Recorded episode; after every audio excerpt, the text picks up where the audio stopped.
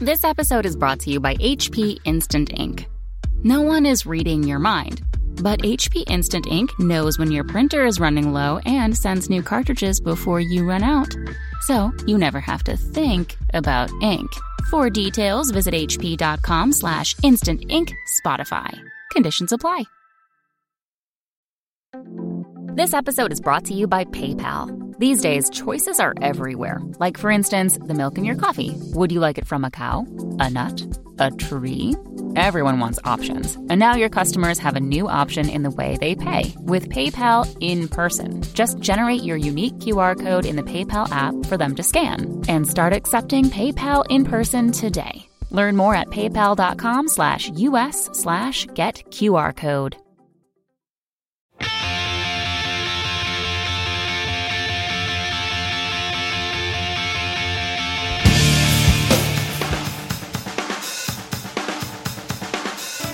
Hello, and welcome to episode 136 of the Washed Up Emo podcast. I am Tom Mullen from washedupemo.com. Today, we welcome Ryan Grisham from Mock Orange. They are back in the news a little bit recently. They announced a 20th anniversary tour for their much loved Nines and Sixes album. Ryan and I talk about the band's changes, their high profile producers they've worked with, about little Jay Robbins and Mark Trombino, and how they were a Midwest band but never really toured in the Midwest, and their life in Japan that kept them going. This band should be on your radar, and if they you haven't had a chance to check them out, please do so. Mock Orange should be your favorite band, and I hope it is after this episode.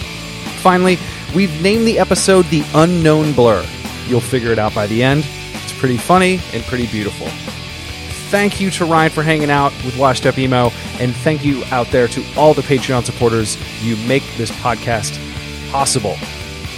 This is episode 136 of the Washed Up Emo podcast with Ryan Grisham from Mock Orange.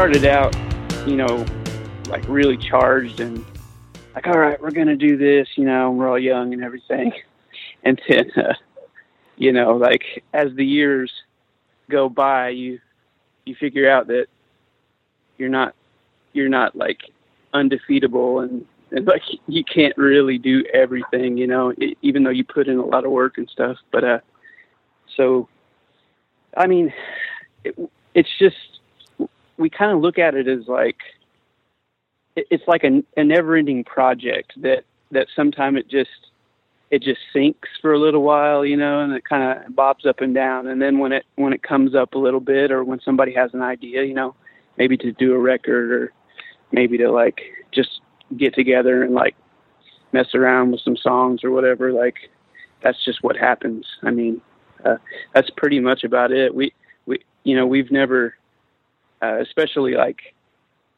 uh, the, the the breaking up the band whole band breaking up thing like never really came into question. I guess i, I have no idea why but you know it just it just really never did. And uh and i think it is it is kind of weird that we never really had that talk but because there's definitely been times where you know we uh we thought that that was going to happen but um it just never happened man i i don't know it's just, that just never did I mean, that's that's pretty amazing to have that long of a time and be able to sort of pick up where you left off. And some bands can't even get one record done before they're they're they fig- they haven't figured out. So for you to sort of have this ebb and flow, maybe that is the best thing. You know, it always is. I think with relationships to have other things that you're interested in with other people, right? Like if Oh, yeah. you've got your other buddies that you're super into this, but then you've got your music thing, and I feel like it somehow like I have a lot of music friends, but then I have friends that I literally will only talk about sports with. Like that is it's the only, we don't even talk about me. I don't even want to. And it's sort of somehow it sort of somehow levels you out a little bit, right? Exactly. Yeah. I mean, it's it's it's like a it's almost a sort of I don't, I don't want to get corny or anything, but it is kind of like a telepathic sort of like very specific thing with these guys. I mean, you know, I've just we've known each other our whole lives, so it's and we've been playing music our whole lives. So it, yeah, you're you're exactly right. I mean, if I had if I played with three other guys, it wouldn't be anywhere close. I mean, it just wouldn't be the same. Yeah. And then when when you were growing up, like, how did you kind of find out about punk? Was it a lot of these guys that you would? Was it through your? Was it through your band? Was it through friends? How did you get into punk? Well, you know, we live in this really tiny town, Evansville, Indiana, and like uh, it, it's it was kind of out of necessity, really. It, uh, we we actually had a huge music scene around here. I mean, not a lot of big known bands came through, but the the local scene was like it, it was amazing when I was a teenager.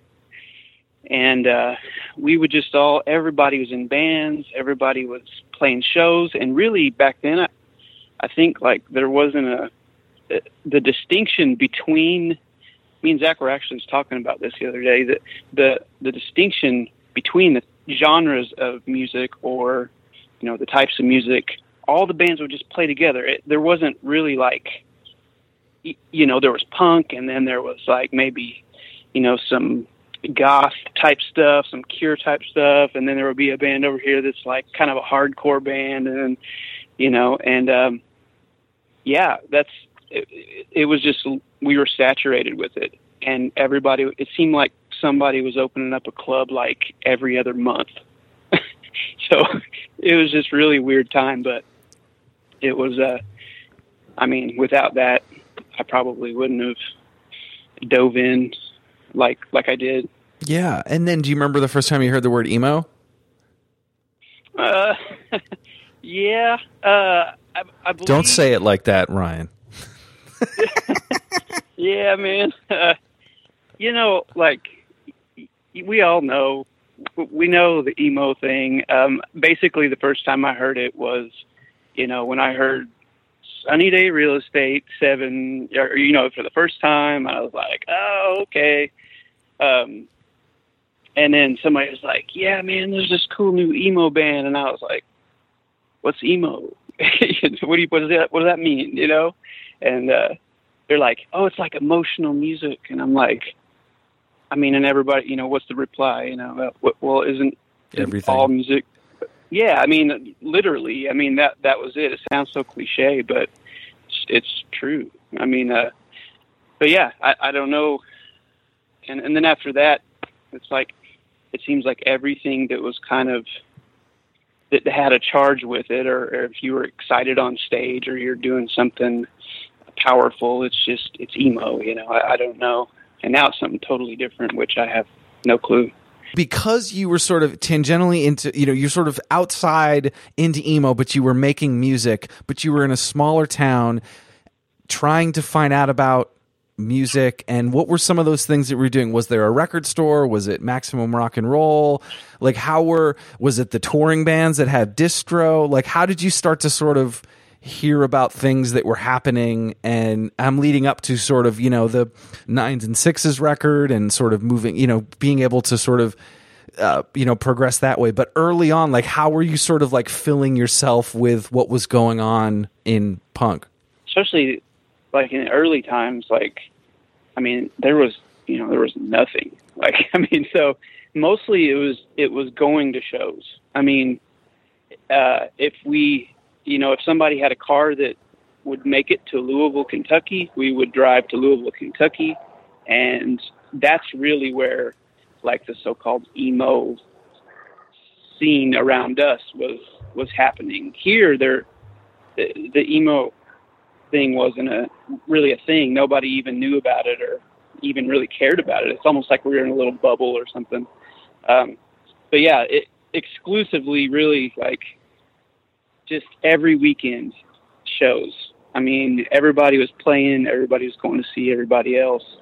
And then, like I said, when we could make it out of town, man, it was like, you know, we'd go see like Braid or, uh, you know, when I was first introduced to those guys, when I first saw them, I just, I lost my shit. I mean, I, you know, it was a whole different thing for me. So, you know, so, so then, yes, then I had a taste of that. And then we came back and we're like, wait a minute, there's this new thing, you know? Yeah. So And that's then- what happened, really.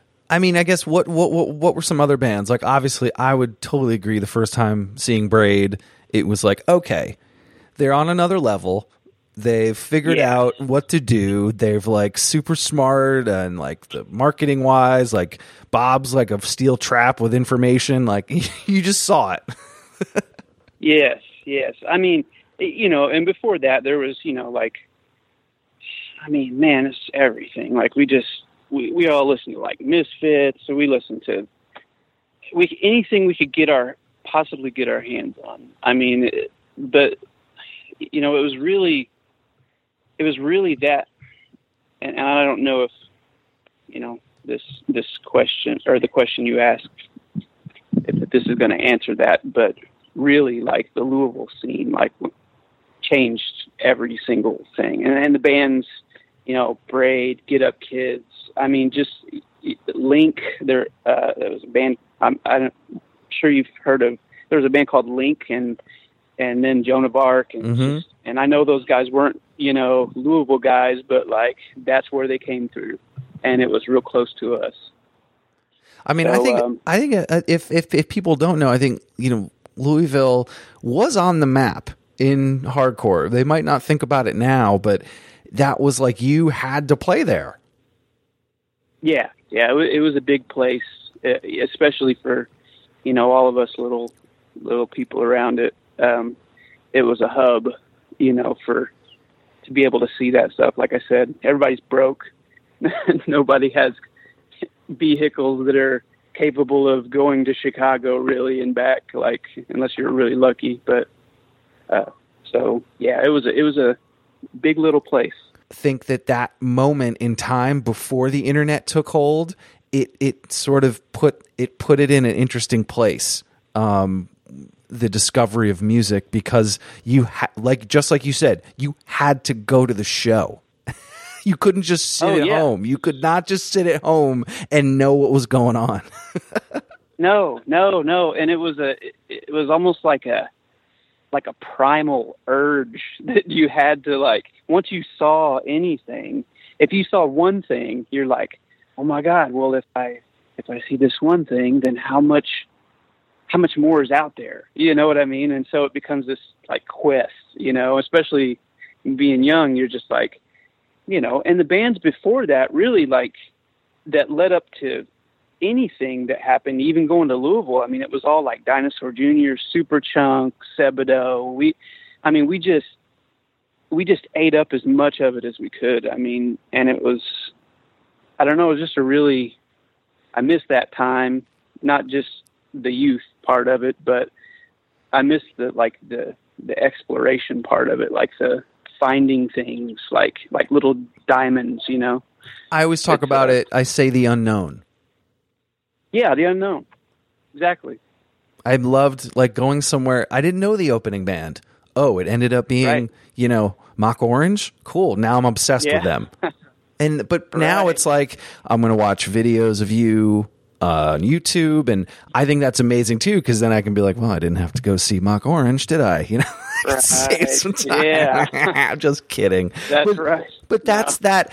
I I I think that that moment in time, and for us to know both, is an interesting position within music discovery.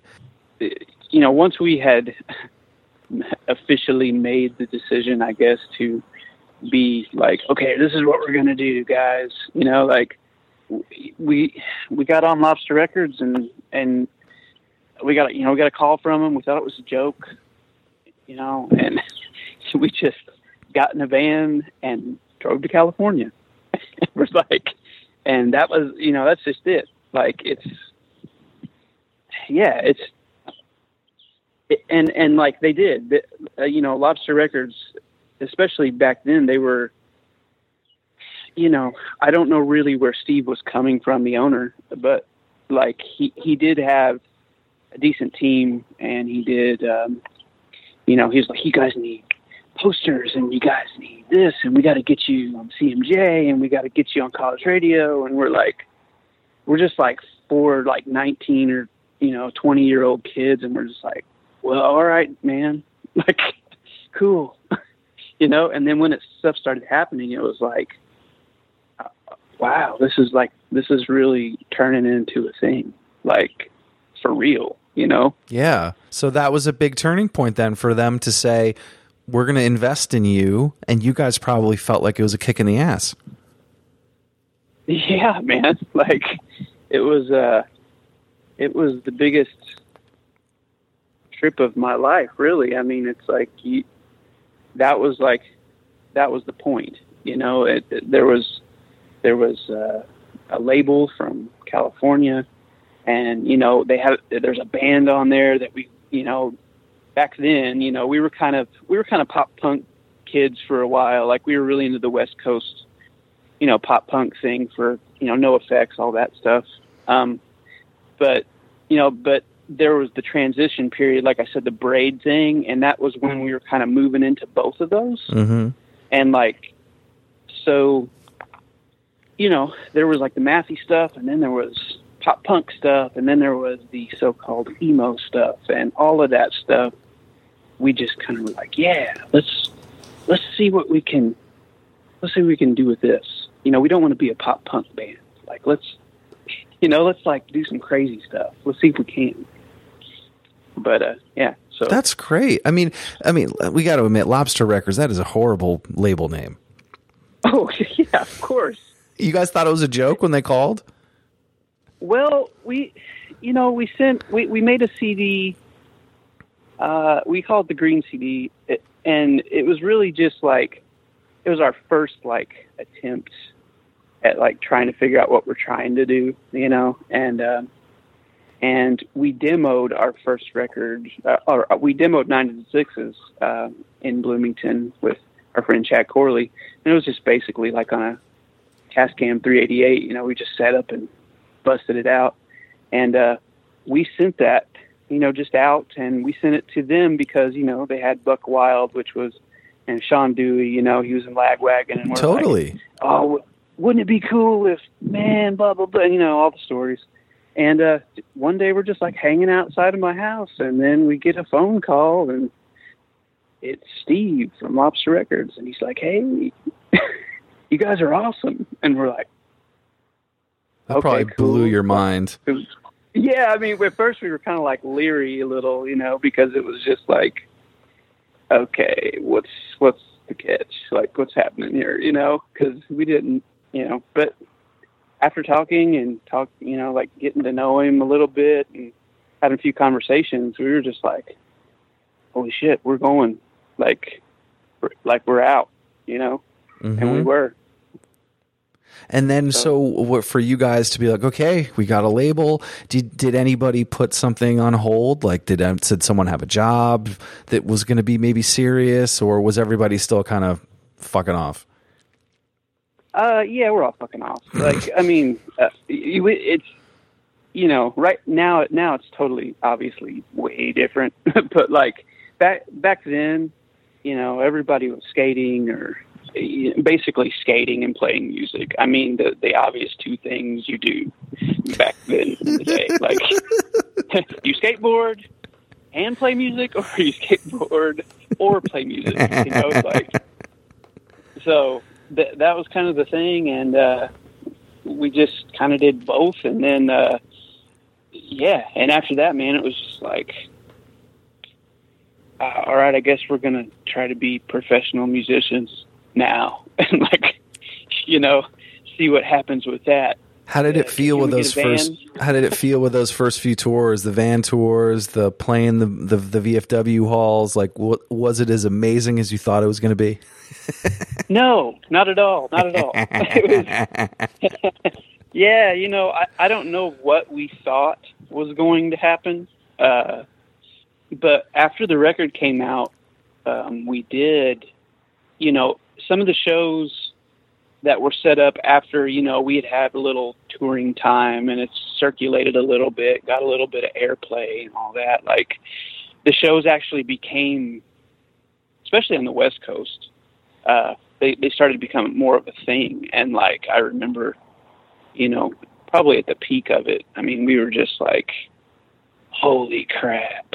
Like this is we're doing it. You know, like this is it. Look at all these people. Like they're going off. We're going off. Like everybody's going off. It's like, you know, but all- at the same time, you know, it was it's kind of like the West Coast you know, like California is like its own entity, like Mhm. when it comes to certain things like that. So, and it's really funny because we're from the Midwest, and you know, I don't think we were ever really uh, accepted into the Midwest. Uh, well, we didn't do a lot of touring around the Midwest. To, I mean, to be honest, uh, we we went to the a lot. You know, we went East Coast, West Coast, South and you know up in Michigan around there. That's that's basically like we we kind of stayed out of the Midwest, which is a really odd thing, but that we just did.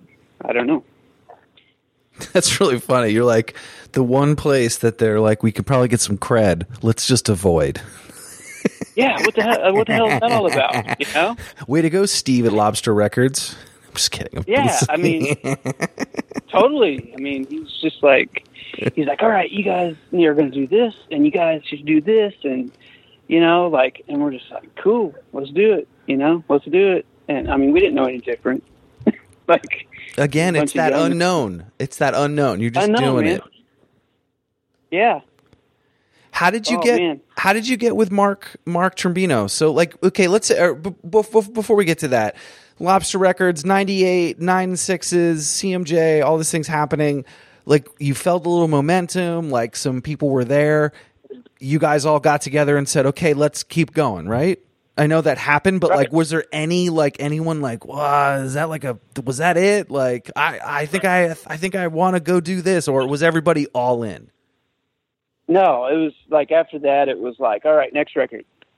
You know, because I I don't remember exact. I think we we signed on for two records maybe at Lo- at Lobster, so we were you know we were expected to do a second, and you know, really funny thing, uh, it's like we put out this this record nines and sixes, which you know I don't know where that where it came from. I don't know where the songs came from. I don't know how it happened. I just know that we practiced so much that when we went in the studio to do it, I mean, we literally it was literally like one or two takes of each song live. Wow. Like that's how we did that's how we did the record. And we did we over we overdubbed vocals on it uh, um but like the music part of it it was just so ingrained in us that we you know, we didn't have to.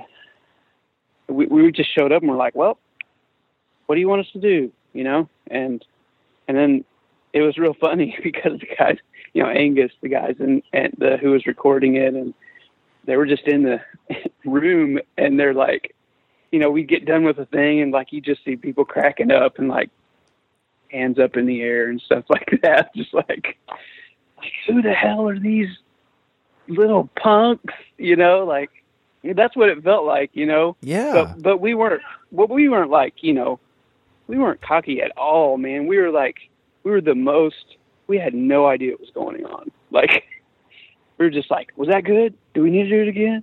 You know, like uh and they no, yeah. and um, they were like, uh, yeah, no, we're fine, we're good. Yeah, they were like, I mean, if you want to do it again, you can. Uh, you know, like, uh, but I don't. You know, we go back in there and we'd listen to it, and we're like, yeah, that sounds pretty good. You know, like, and it was just, it was a pretty. It was probably a little bit hilarious for them, and we were like kind of really naive. So like, you know, we didn't know. We are just like, well, so I guess that's good, right? All right, we're we gonna sing now? You know, like,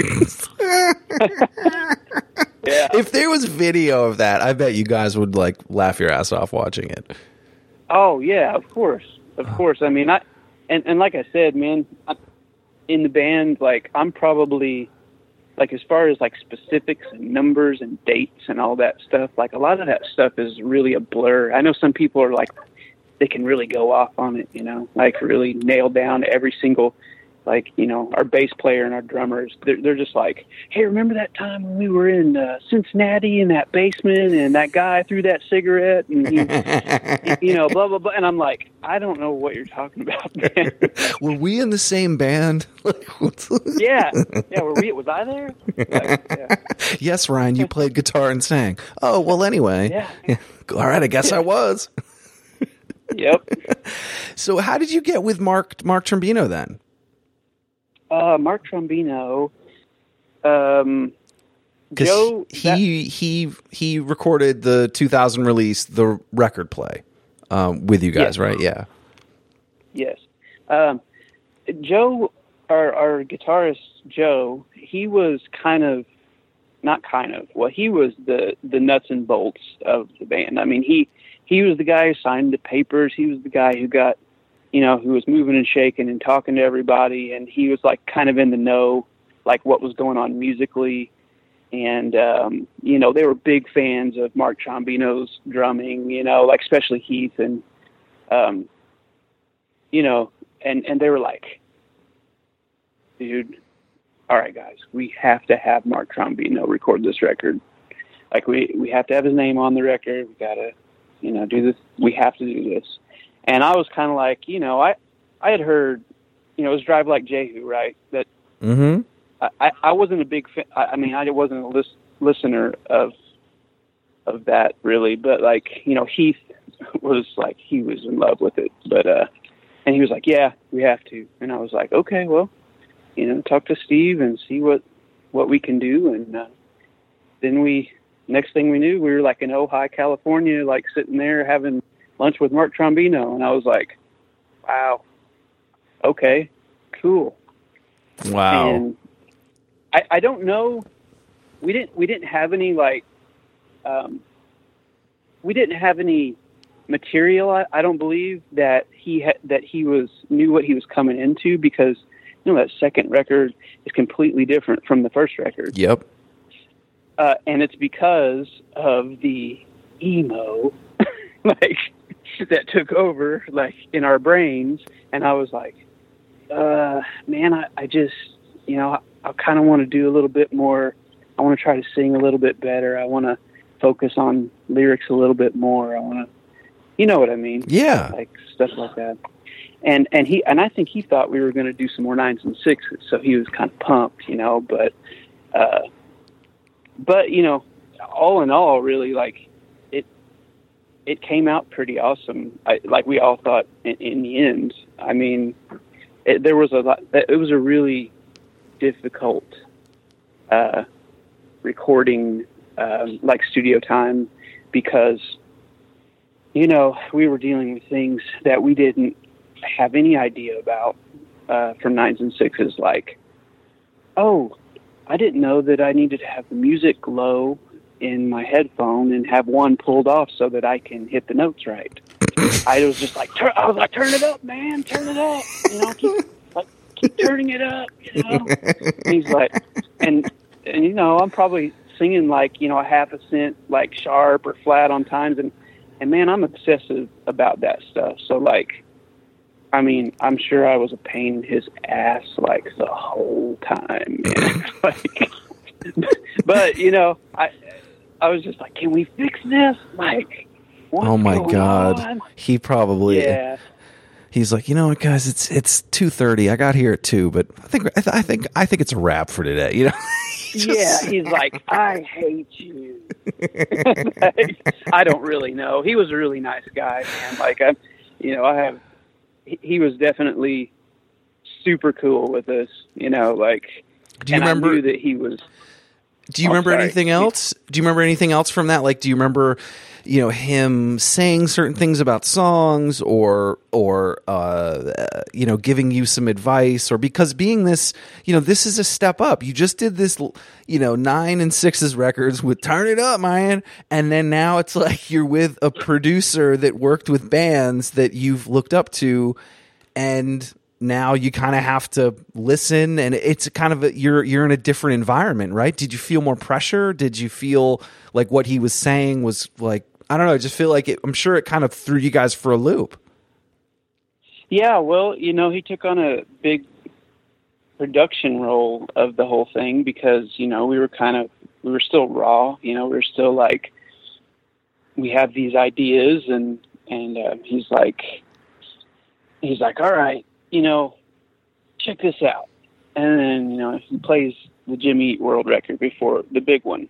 Which actually, I don't know which one it is, but it's the one that like blew him up. Bleed American. Before it came. Yeah. So we're like, we're like, holy shit. you know, once we heard that, I was like, ah, well, okay. So how are we going to do that? But um, you know, ba- basically, I just remember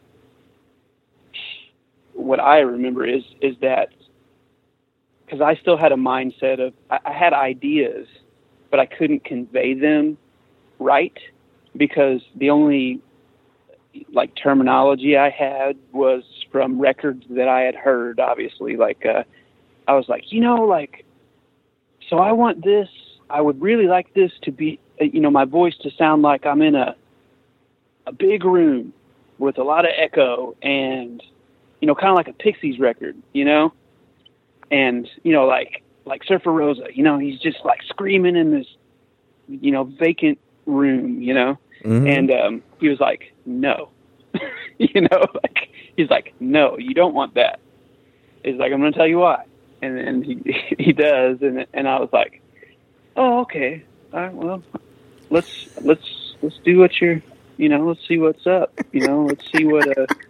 I wish I had like a video of you guys at every like moment of like figuring it out, and then like the punchline is like you guys at one point being like, you know what, fuck you.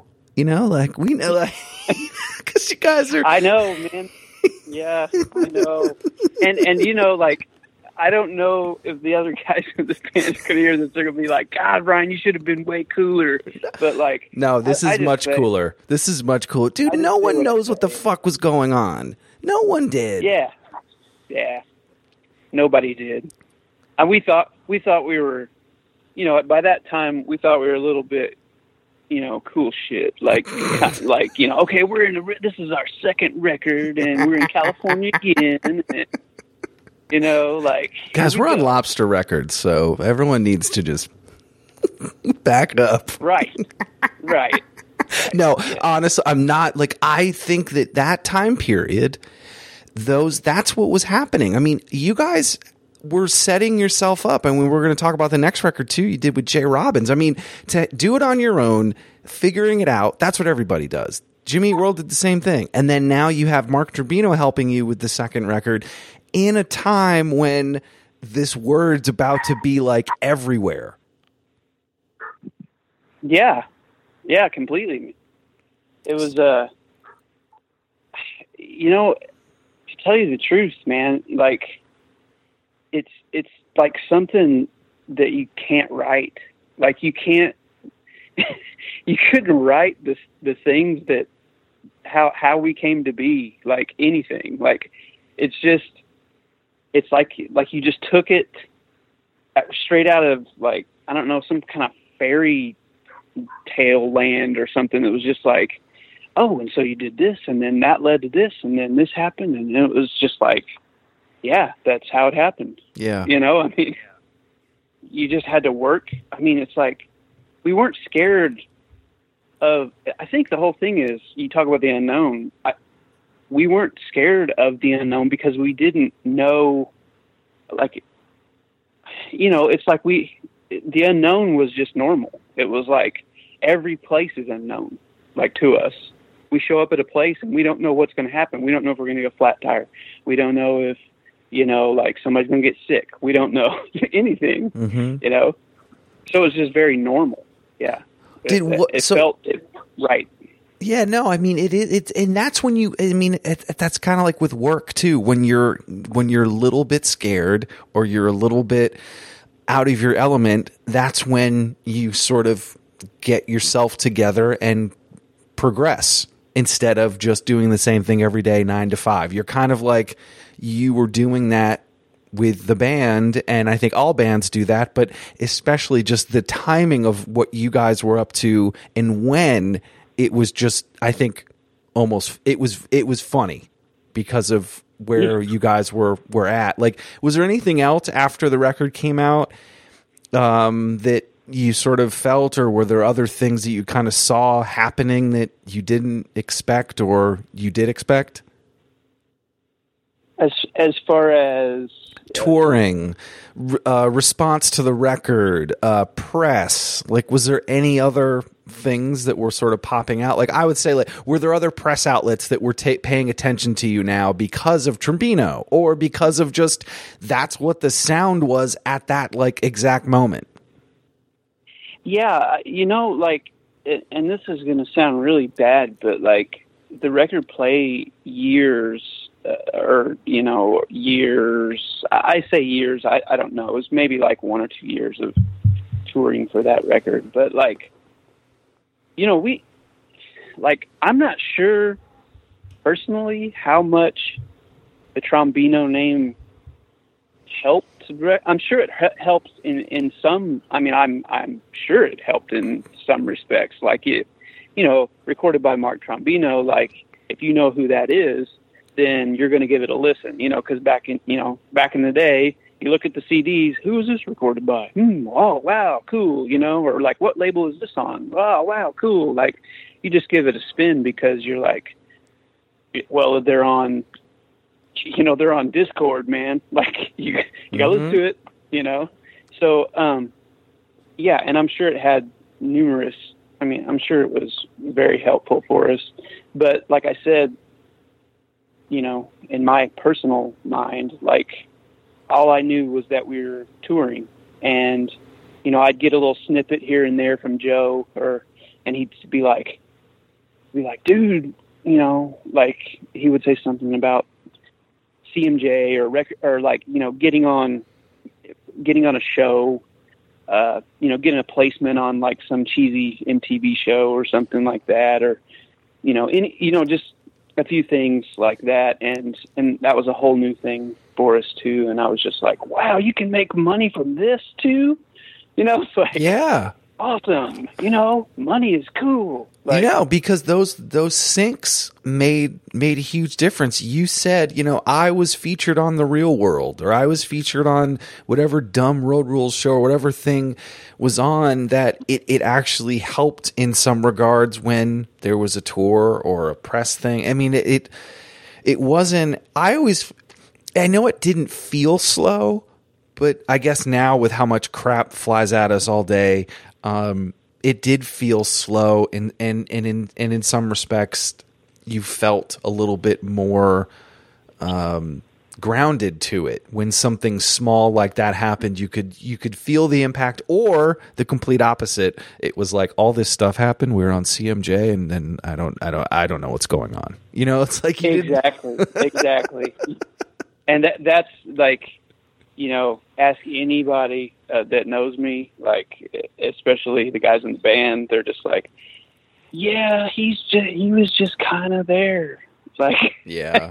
you know like and that's how that's that's how a lot of it felt to me. I, I remember a lot of specifics um you know just little things here and there snippets but uh a lot of it was also a kind of a whirlwind of of of just going and doing. I mean you know you made the record and then the like i had a four track cassette four track in the studio and i'm sitting in the lobby we didn't have a last song for the record and i was like sitting there writing the last song for the record while you know they were doing their parts and I was and then they would get done and I'd be like, Hey Heath, come and listen to this. Like like what do you think about this? And he'd be like, Oh, that's awesome and then we then we had like a little practice room. We were like, Steve, we need a practice room, man, because we gotta we got to record this demo to see if it works for us before we put it on the record. And he was like, whoa, that's crazy. Okay. Like, and we're like,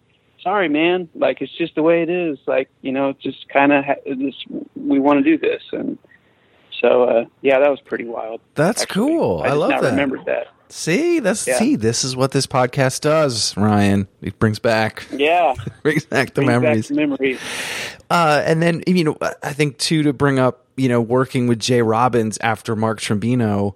Um, like, like what? What is it? Are you, are you guys like pavement? You know, are you on Dischord? Like to be able to have that back to back. You know, to do the record "Mind Is Not Brain" with Jay Robbins in you know 2002.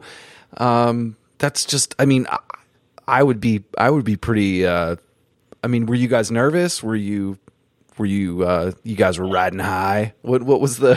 what was the feeling? Do you remember?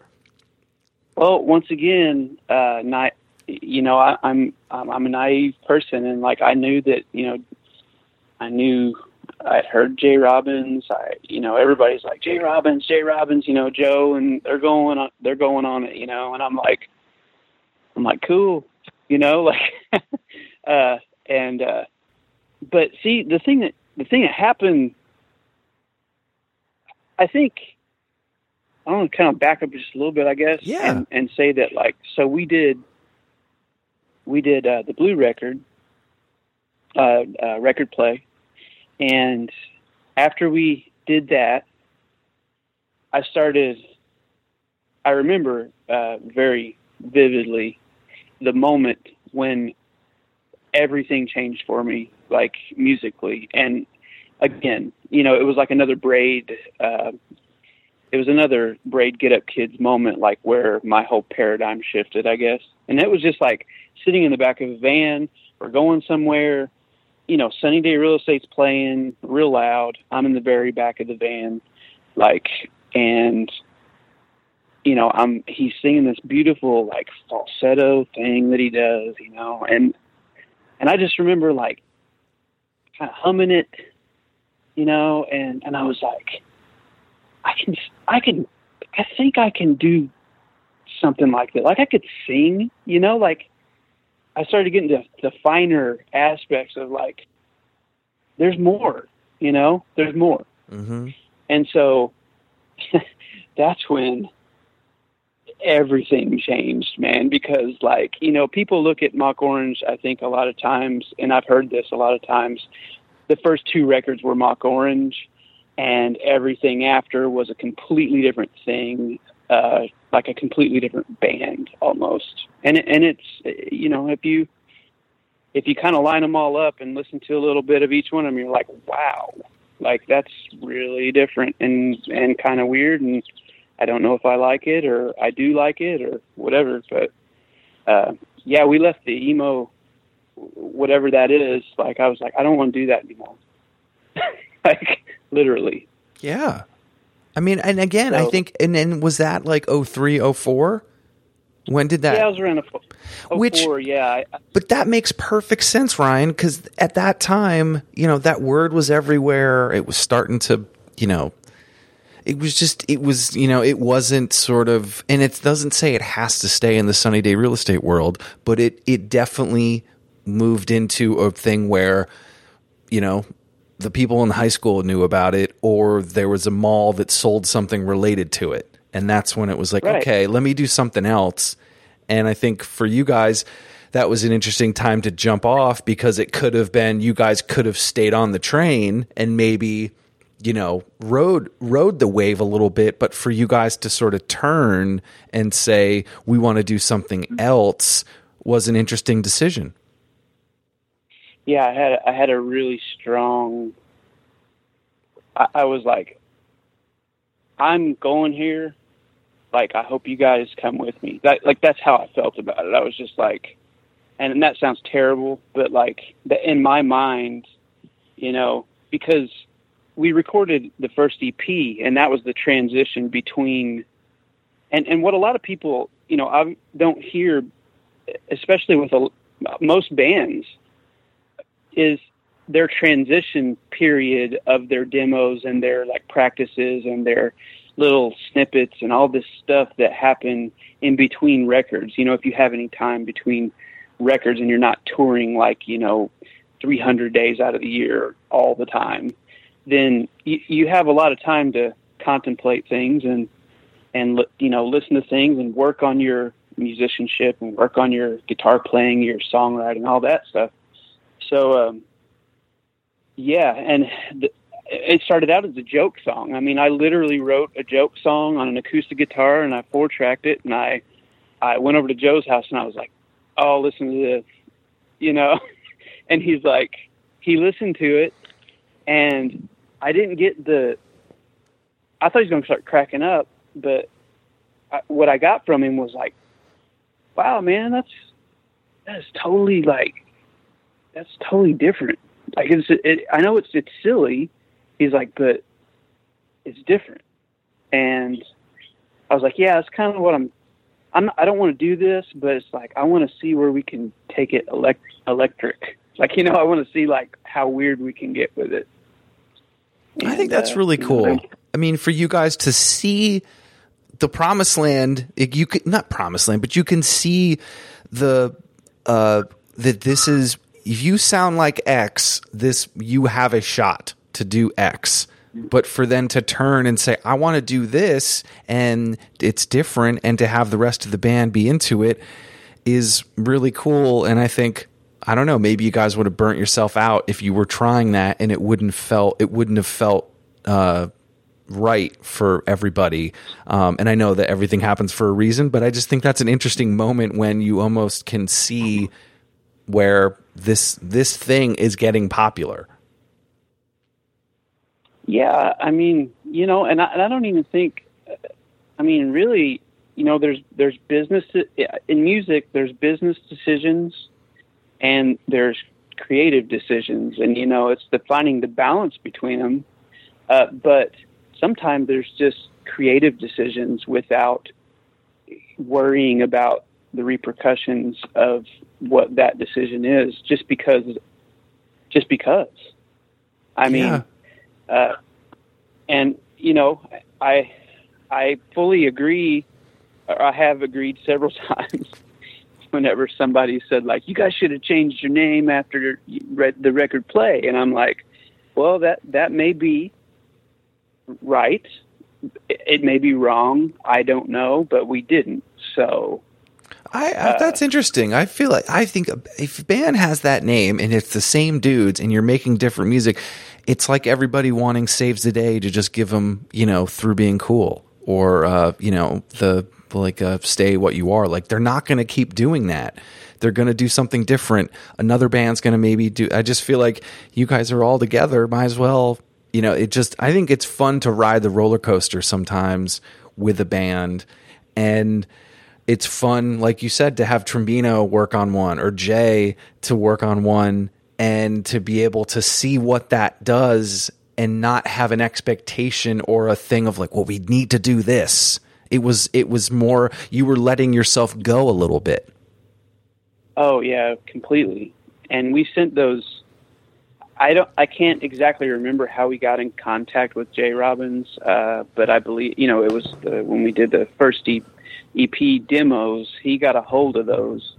I, I'm sure Joe sent them or something happened. Um, but he wrote back and he was just like, "This is awesome." I, I just remember like when I heard that, I was like, it, it felt like so good. Like you know, it was like satisfying. Like, oh wow, Jay Robbins said this is so awesome. He wants to record it. You know, like, and so then we next thing you know, it's like we end up at Inner Ear Studios, which is another like legendary place. We all go in there and there's pictures are everywhere, like Fugazi, all the bands, like you know, and we're just like, I mean, we were there and like, you know, like Ian MacKaye like actually came in there for just to, I think it was like to drop something off or something. But I mean, I would have crapped my pants. About like, yeah, you want to talk about like, you know, geek out moment, like uh, just for a second.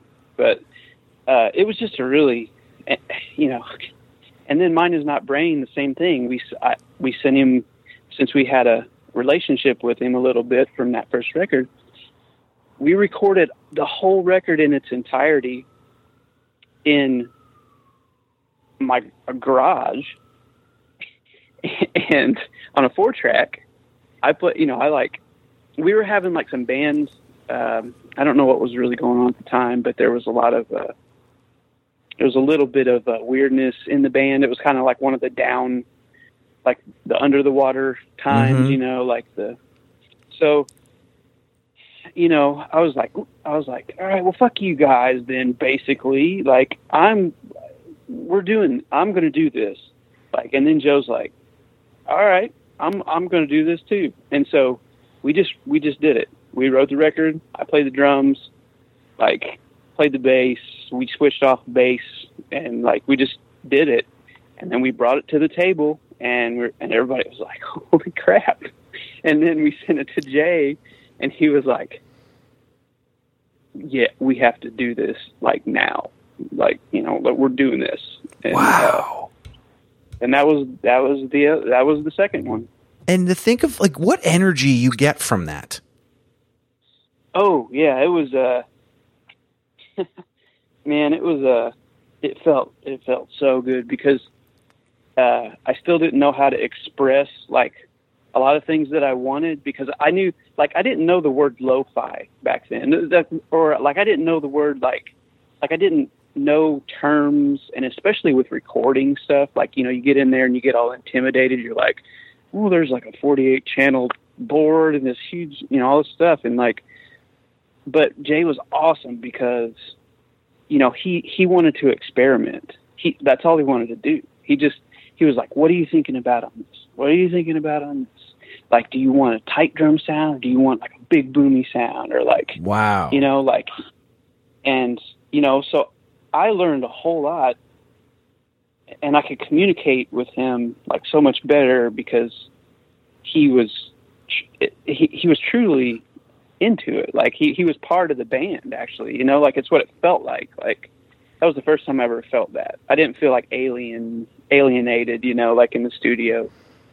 And you could So you, it was pretty cool. and you could you, you you could trust him if you asked him something. Um, and and you're right he was that part of the band because he was so into it. And i think that's the piece sometimes you know with with a producer you know you needed to find that connection. If he was wishy-washy or you kind of didn't feel like he was into it it would have had you would have felt differently in the studio. And that would have been the music. That would have been how you were with your bandmates. That would have been it just it would have affected the whole record. Completely.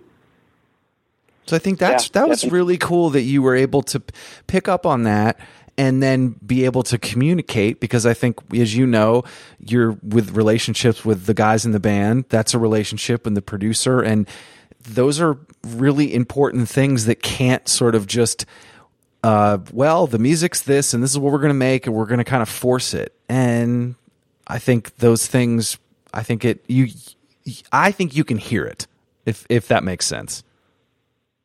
Yeah, yeah, I, I feel like that too, and, and I fe- and I, you know, looking back, I wish I could have communicated even more because I felt like we could have, you know. But that's all. That's everything in life. I Yeah. guess, you know, it's you know, but but it's just one of those things where you're like, that was a really. That was like a turning point. I mean, I got my, I bought a three 38 Tascam 388 reel to reel, like that when I was there, and I was actually like, dicking around with that thing whenever we were because I mean we we stayed in the, we we were in the studio for 30 days I believe Holy in shit. Uh, Maryland. Yeah, so we slept uh me and Joe uh slept in the studio because basically since since me and Joe did you know we did a lot of like all of this stuff. And then when Heath Heath came and and Zach was there and they did their parts and then stayed for a while and then they went back home and then we finished out you know the the other however many weeks. It was like two or three weeks maybe. Uh we we just lived there man. I mean like like and it was and it literally was like at points we thought we were going to go crazy i will i will admit that like all of us even jay like we were like oh my gosh 30 days is so long you know, like. Mm-hmm. But it was a beautiful studio, and I mean, we were just so lucky to be there. But when I got that 388, I started writing other songs, uh, like just moving forward to the next thing that I wanted to do. And I was like, this is a whole new thing because it's like, you know, it feels like now I just have complete control and it sounds good, Mm-hmm. you know? So that's the next thing, you know? Oh, that's so cool. yeah. How did it? It's, it's How did this stuff come about with um, J- J- Japan being a spot that you guys hit? Like, what was why? Why do you think that was an area that you guys had a little love from? Well, that goes back to Lobster Records, and uh, we there was a show in uh, Tokyo, and uh, it was NOFX and um, uh, oh my my memory's gonna. Th- there were four bands, and it was like no- like NOFX was the big band, and then. Uh, you know, we're all like And you and guys were playing. Re- yeah, there was another Fat Records band, and uh, uh, so yeah, we, we played, uh, and we're, he's like, "You guys want to go to Japan?" We're like, "Yeah, we're going. to We want to go to Japan, of course." Like, but that is insane. You know, I can't believe you just said that. and uh, so, like, uh, we went to Japan, and like, you, the wildest things I mean, I couldn't imagine. I couldn't. I, I was not prepared. None of us were prepared for the the insanity that that happened there, and just how like culture, like we were just culture shocked, man. We were just like, oh my god, you know, that show was huge, and uh, I mean, just the the taste of that was like for us, it was like, oh my god, we thought we knew something but we don't know anything. So, yeah, that that's how that happened. And then what what happened at that show was um, there were two guys from this band, and they're called the Band Apart, um, and they're they're very hugely successful in Japan. I mean, for years and years, just an indie indie like funk, just I mean everything, man. Like they're just they just kick my ass, you know. It's like um, but but those guys, and that was like in the AOL days, you know, like so we're like we get this email when we get back home, uh, you know, on AOL, and it's like, "Hi, this is Aichi from the band Apart, and we saw you guys with NOFX, and we want to bring you here to have a tour uh, with our band, the band Apart." And we were just like, "Yeah, right," you know, like somebody's fucking Yeah, someone's fucking Again, with you. yeah, but uh, through you know through back and forths and you know we finally got some like solid info and stuff, and it was just like, all right, we're doing this, man, and like we developed.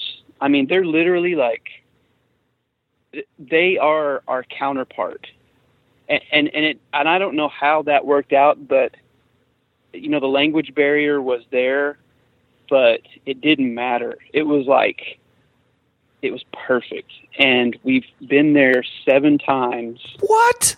we've been yeah we've been to japan seven times throughout the years and um we i mean they're like our brothers uh and we just you know it's it's one of those like bittersweet things man it's like they're so far away you know and but you know every single time you go and see them and and we get to play shows together it's like nothing really changed you know um, and and they're it's it's just awesome. I mean, you know, like they treat us so well and everything, and uh, yeah, that's how that happened. That's amazing. I mean, again, to they randomly saw you, they sent you an email, you talk back and forth, you want to do stuff. You guys have done records together. You know, you've done some splits together. Uh, Right. Like those, you know, those things um, lead to other other things. And I think you know, for you to just say like, you guys, they were they were us there, and for you to have that connection, I think is really rare. Yeah, I mean, it, it's really like one of those kind of mind, like like it kind of messes with your mind a little bit. You know, you're like, how can this be like this?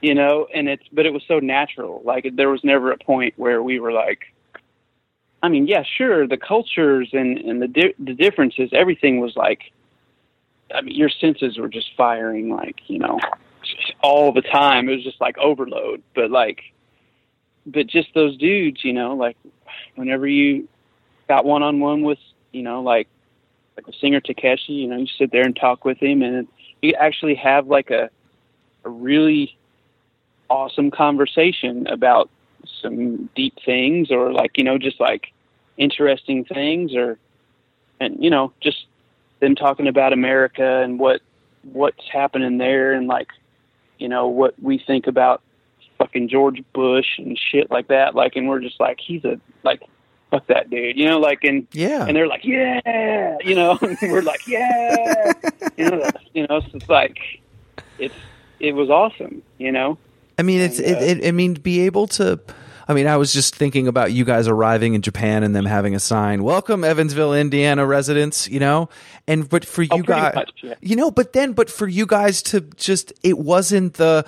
This is only the way, and for you guys to be open, and I think at that age, of course, music is going to be that great fluid between because you've you've connected already on music, so you're already in. It's like you've already you've already got that thing down and you can kind of move on and talk about things that are deeper. I always joke that if i see a certain band shirt i'm already friends with them we're probably already know each other somehow through other mutual friends and let's like talk about some real stuff and i think Right. that's that really beautiful thing about music that you guys are in completely opposite areas. It's you're super far away. It's already tomorrow there and you're able to connect. And i think the that music part and for you guys to have that happen um is i mean i just feel like it's this you know they're, they're, it's funny when you talk to some bands and they're just like you know i think the most recent one i'm thinking of is like Boysetsfire. They're always playing in germany. Like they're just like absolutely adored in germany. How cool is that? You get to go to this Right. country play in every godforsaken town in germany and there's kids that are going to come out like hell yeah! Right. Right. Yeah it is. It you know and it's and it's and it's kind of like a you know it's kind of like a, a savior for for bands uh, like like us. And and you know bands that of that you know i always had an idea of what making it was or like what success was or what it meant to me or you know and basically it just boiled down to well i don't want to have a job and i want to play music. I want that to be my job. Like that's what i want. Um but you know but you can't you can only do what you can do and like people either love it or they they kind of like it or they hate it. Like i mean it's just and you just have to be friends with that like but the thing about you know overseas you know because we played in europe too and and we played you know we were welcomed fully in germany. It was in germany and it was really weird i mean uh but you know like that was Mind Is Not Brain time and it was just like holy shit there are people here. Look there's more people here to see his play than at home you know? And like Mhm. um and and there and everybody's so much more grateful and just more like into I, I don't know i just feel like there's uh, the overload the overload here is it's it's very real. Like i mean it's it's just you can see it if you just go overseas one time. You can just come back here and be like i get it you know what i mean like i understand Or, or it or it's sort of when you do come back and maybe that one city doesn't care or you had an off night or one night was cool, one night wasn't. It helps you round it out a little bit to be like it's cool.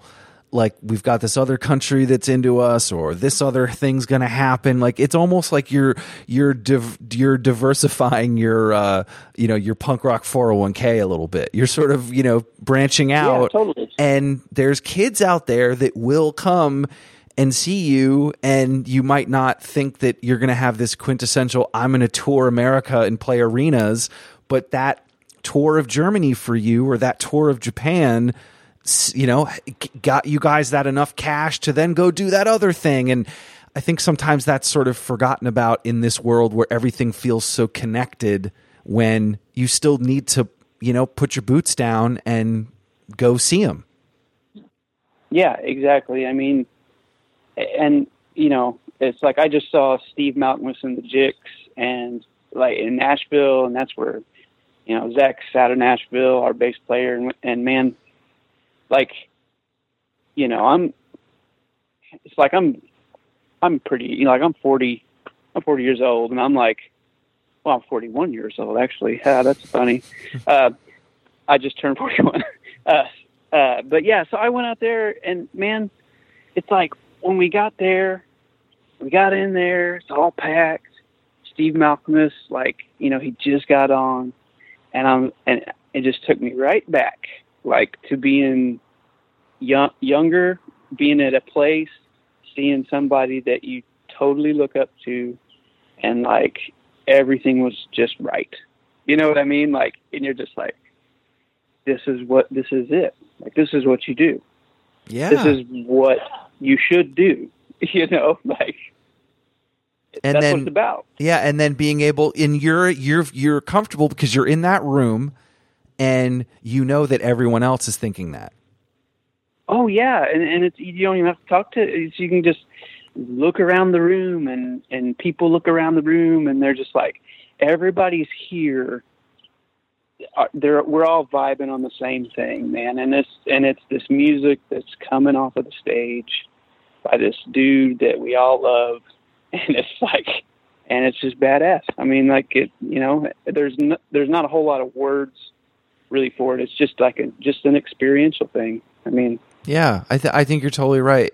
The and that and you feeling that, you know, you're totally right. It just it brought you back.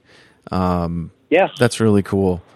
Um, there's a couple of things I wanted to bring up that um, working with Top Shelf in 2016 um, which was kind of badass because Top Shelf, uh, when I started hearing about the emo revival um, in you know 08, uh, 09, 10, and then it really started to pick up a little bit after that.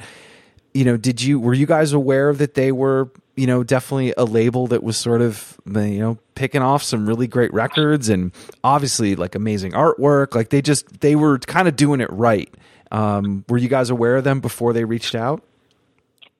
Uh, you know, like again, you know, Joe would be the guy who would have been aware of that, and I'm sure Zach and you know maybe Heath, but because they followed music, they follow music a lot, lot harder than I do these days. Like I'm, I'm kind of like one of those guys. It's like I like what I like, and if you bring me something that I like, then right on. You know, like, I, I, have friends like you, Ryan. It's cool. I would just say, as Mock Orange, you guys were aware. It might not have been you, but like Joe or or or, or Zach were were aware yes, because they yes. they were kind of up on what's going on.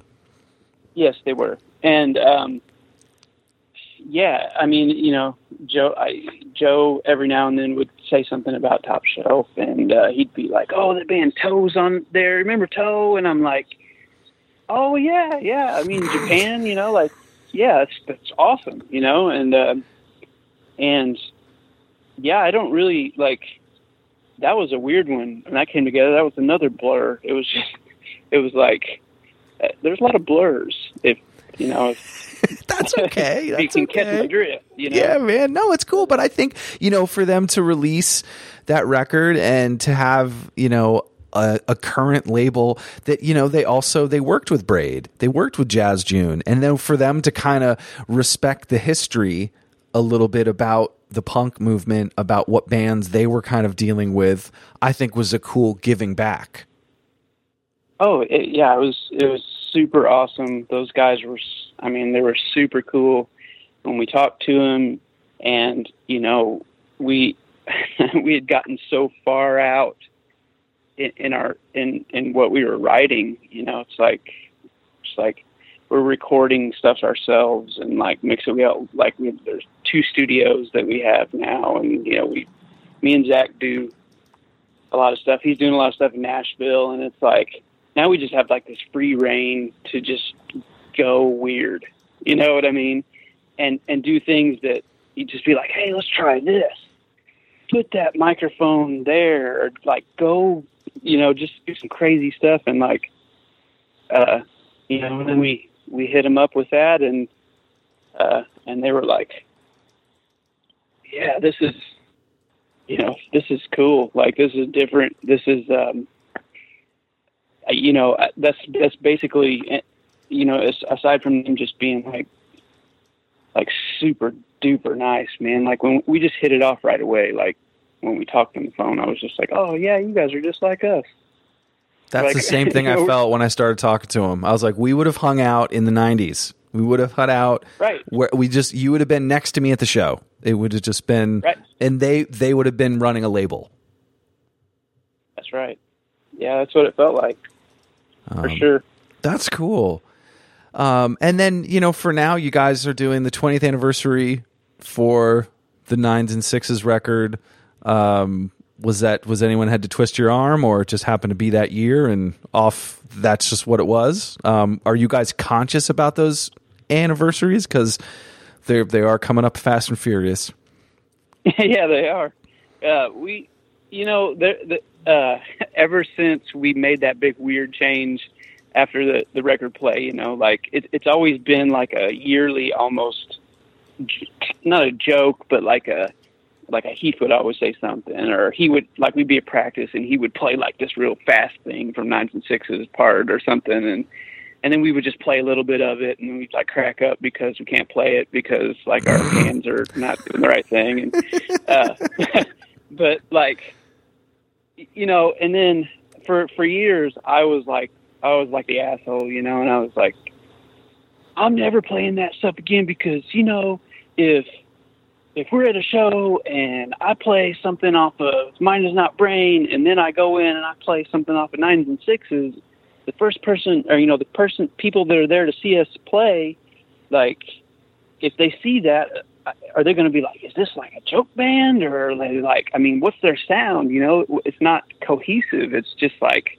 because everything's so different. Like, you know, it's kind of like Mm-hmm. I thought I always thought about it like you know if Superchunk can play their first or Dinosaur Jr. whoever can play their first record and play everything in between and something and stuff off their last record and you would never be like oh yeah that's you know that's crazy how different it is because it's it is a little different but it's it still works and um it's just so in the way that I always thought about our music is is like it's really different.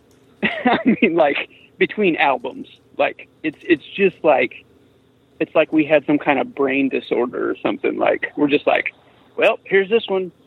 Okay, you expect this one? Nope. Okay, we're gonna do this one, and then we're like, we're gonna do this one, and it just kept doing that, you know. And uh, it was a really funny joke. But anyways, the nine and sixes thing, uh, that just kind of happened and uh, recently, and we were just joking around about it. We're like, well, I guess 20 years, man, you know, like coming up, uh, nines and sixes, you know, nines and sixes 20th anniversary. How does that sound? You know, like somebody Yeah. said that or something. And I was like, ah, we, you know, and then so I, I talked to a couple of friends about it, and I just, you know, just kind of sat with it for a little bit and played the record and played along with the record and figured out my parts again because I had no idea what the parts were most mostly, and um, yeah, and then it just came. It started coming together, man, and like out of nowhere, it was just like boom, like here we go, and I was like, when? What happened? Like, so we're doing this, yeah, and then it's like, oh yeah, well we're doing we're going to repress. Oh, we're going to repress. Oh, awesome. You know, yeah, we're going to do hand screen records or record sleeves, you know, like, cause we have a, you know, we have a screen printing company here, um, me and my wife, and like, we're like, yeah, we're going to screen our, you know, all this stuff and we're going to do all this stuff and it'll be like extra special and cool. And, you know, so it just turned into a big thing, man. And, That's uh, great. We're, we're super, now we're like super, we're super amped on it you know like it's it's uh it's just one of those things you never know until you you you start going you know and then it takes a life of its own. Yeah, that's great.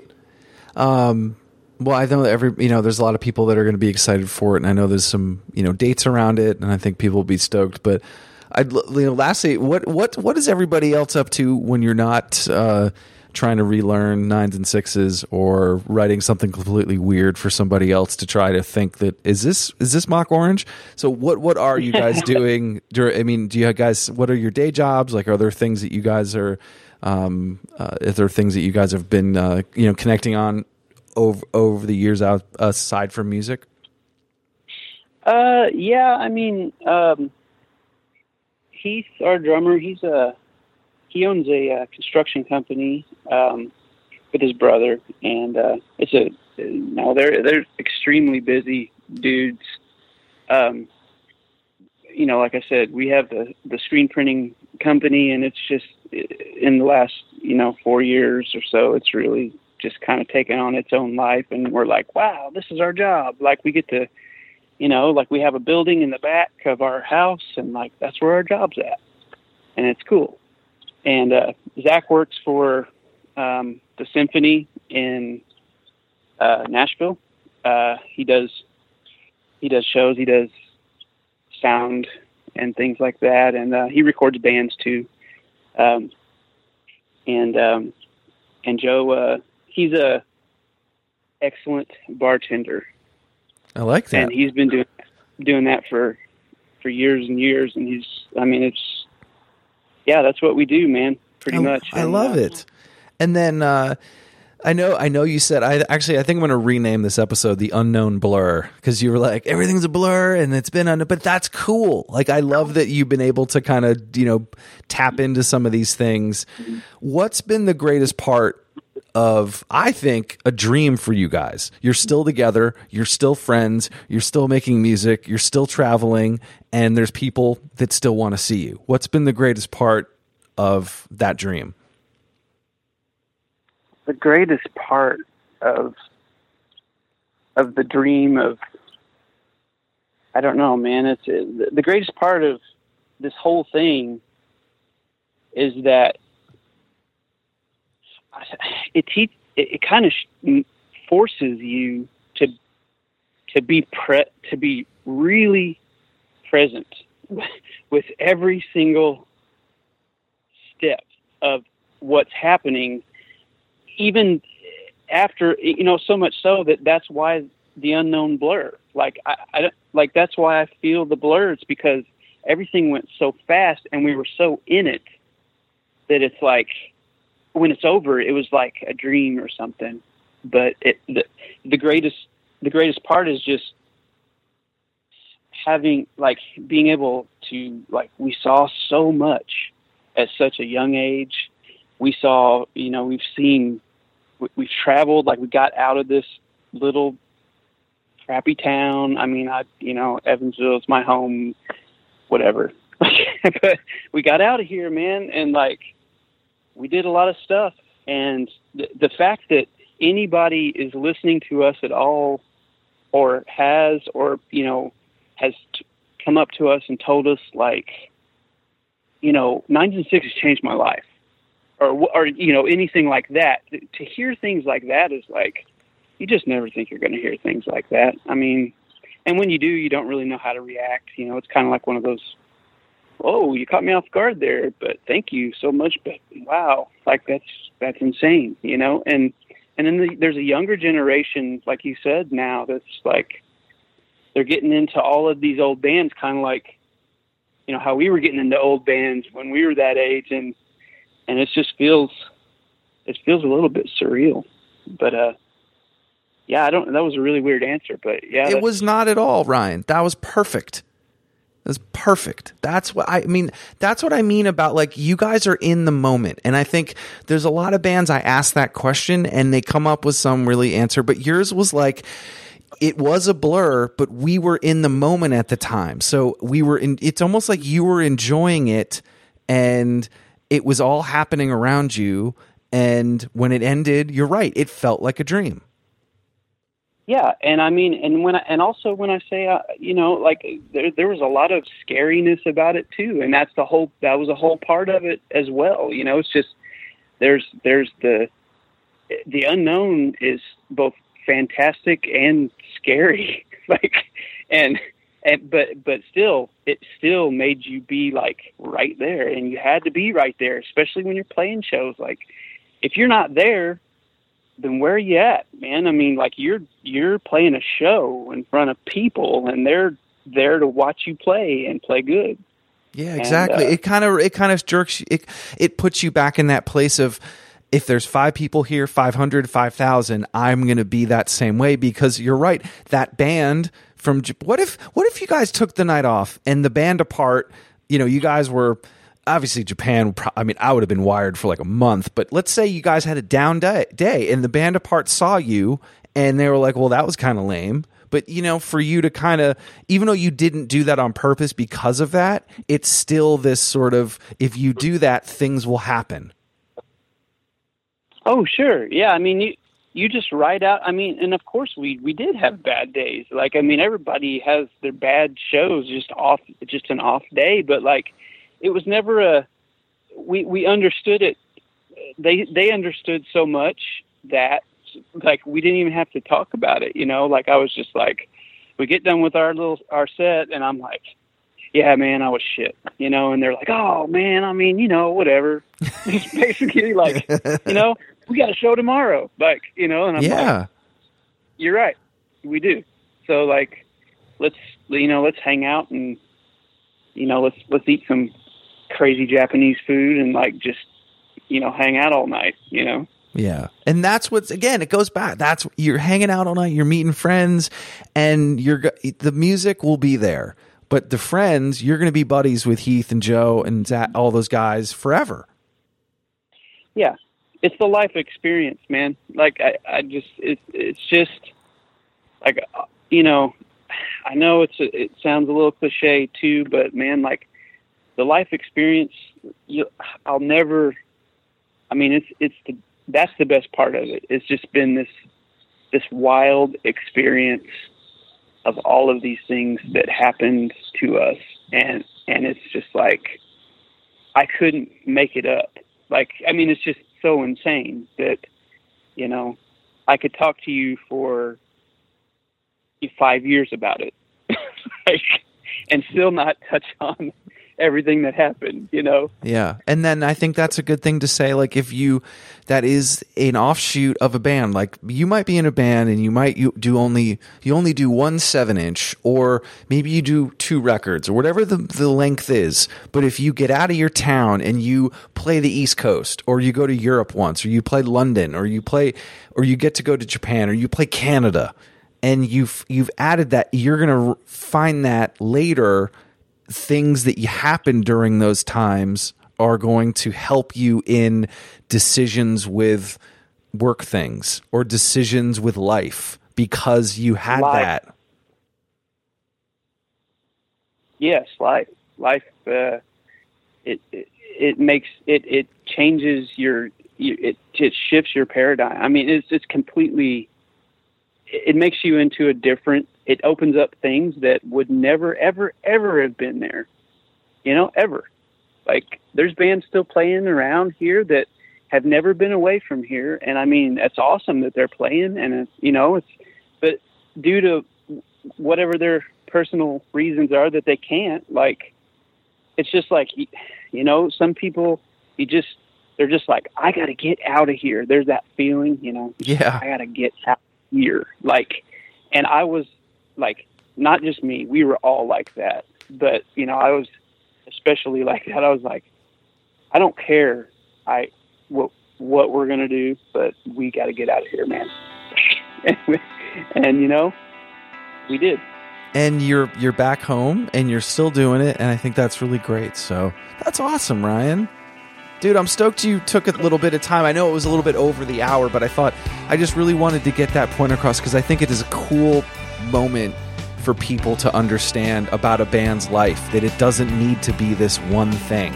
It can be many things, and you guys have gotten a lot out of this. And I think I, th- I, think a lot of listeners are going to take a lot from this. Well, I'm glad, man. I I, I took a lot from it this as well. Cool. I'm glad you I'm glad you had me on, man. Did you have fun? Yeah, I really did. I really did. A lot of stuff came out of my mouth that I that I really didn't know what was going to come out of my mouth, but it just did. Yeah, I'm excited that all of this stuff is happening. Actually, at, how it is happening, I'm I'm kind of like blown away by it. So, you know, hopefully, hopefully it just keeps rolling, and The- we're going to keep doing it. The the the unknown blur. The unknown blur, man. The catch is being there.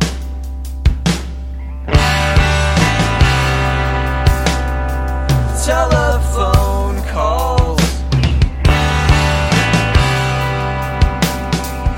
and to make it to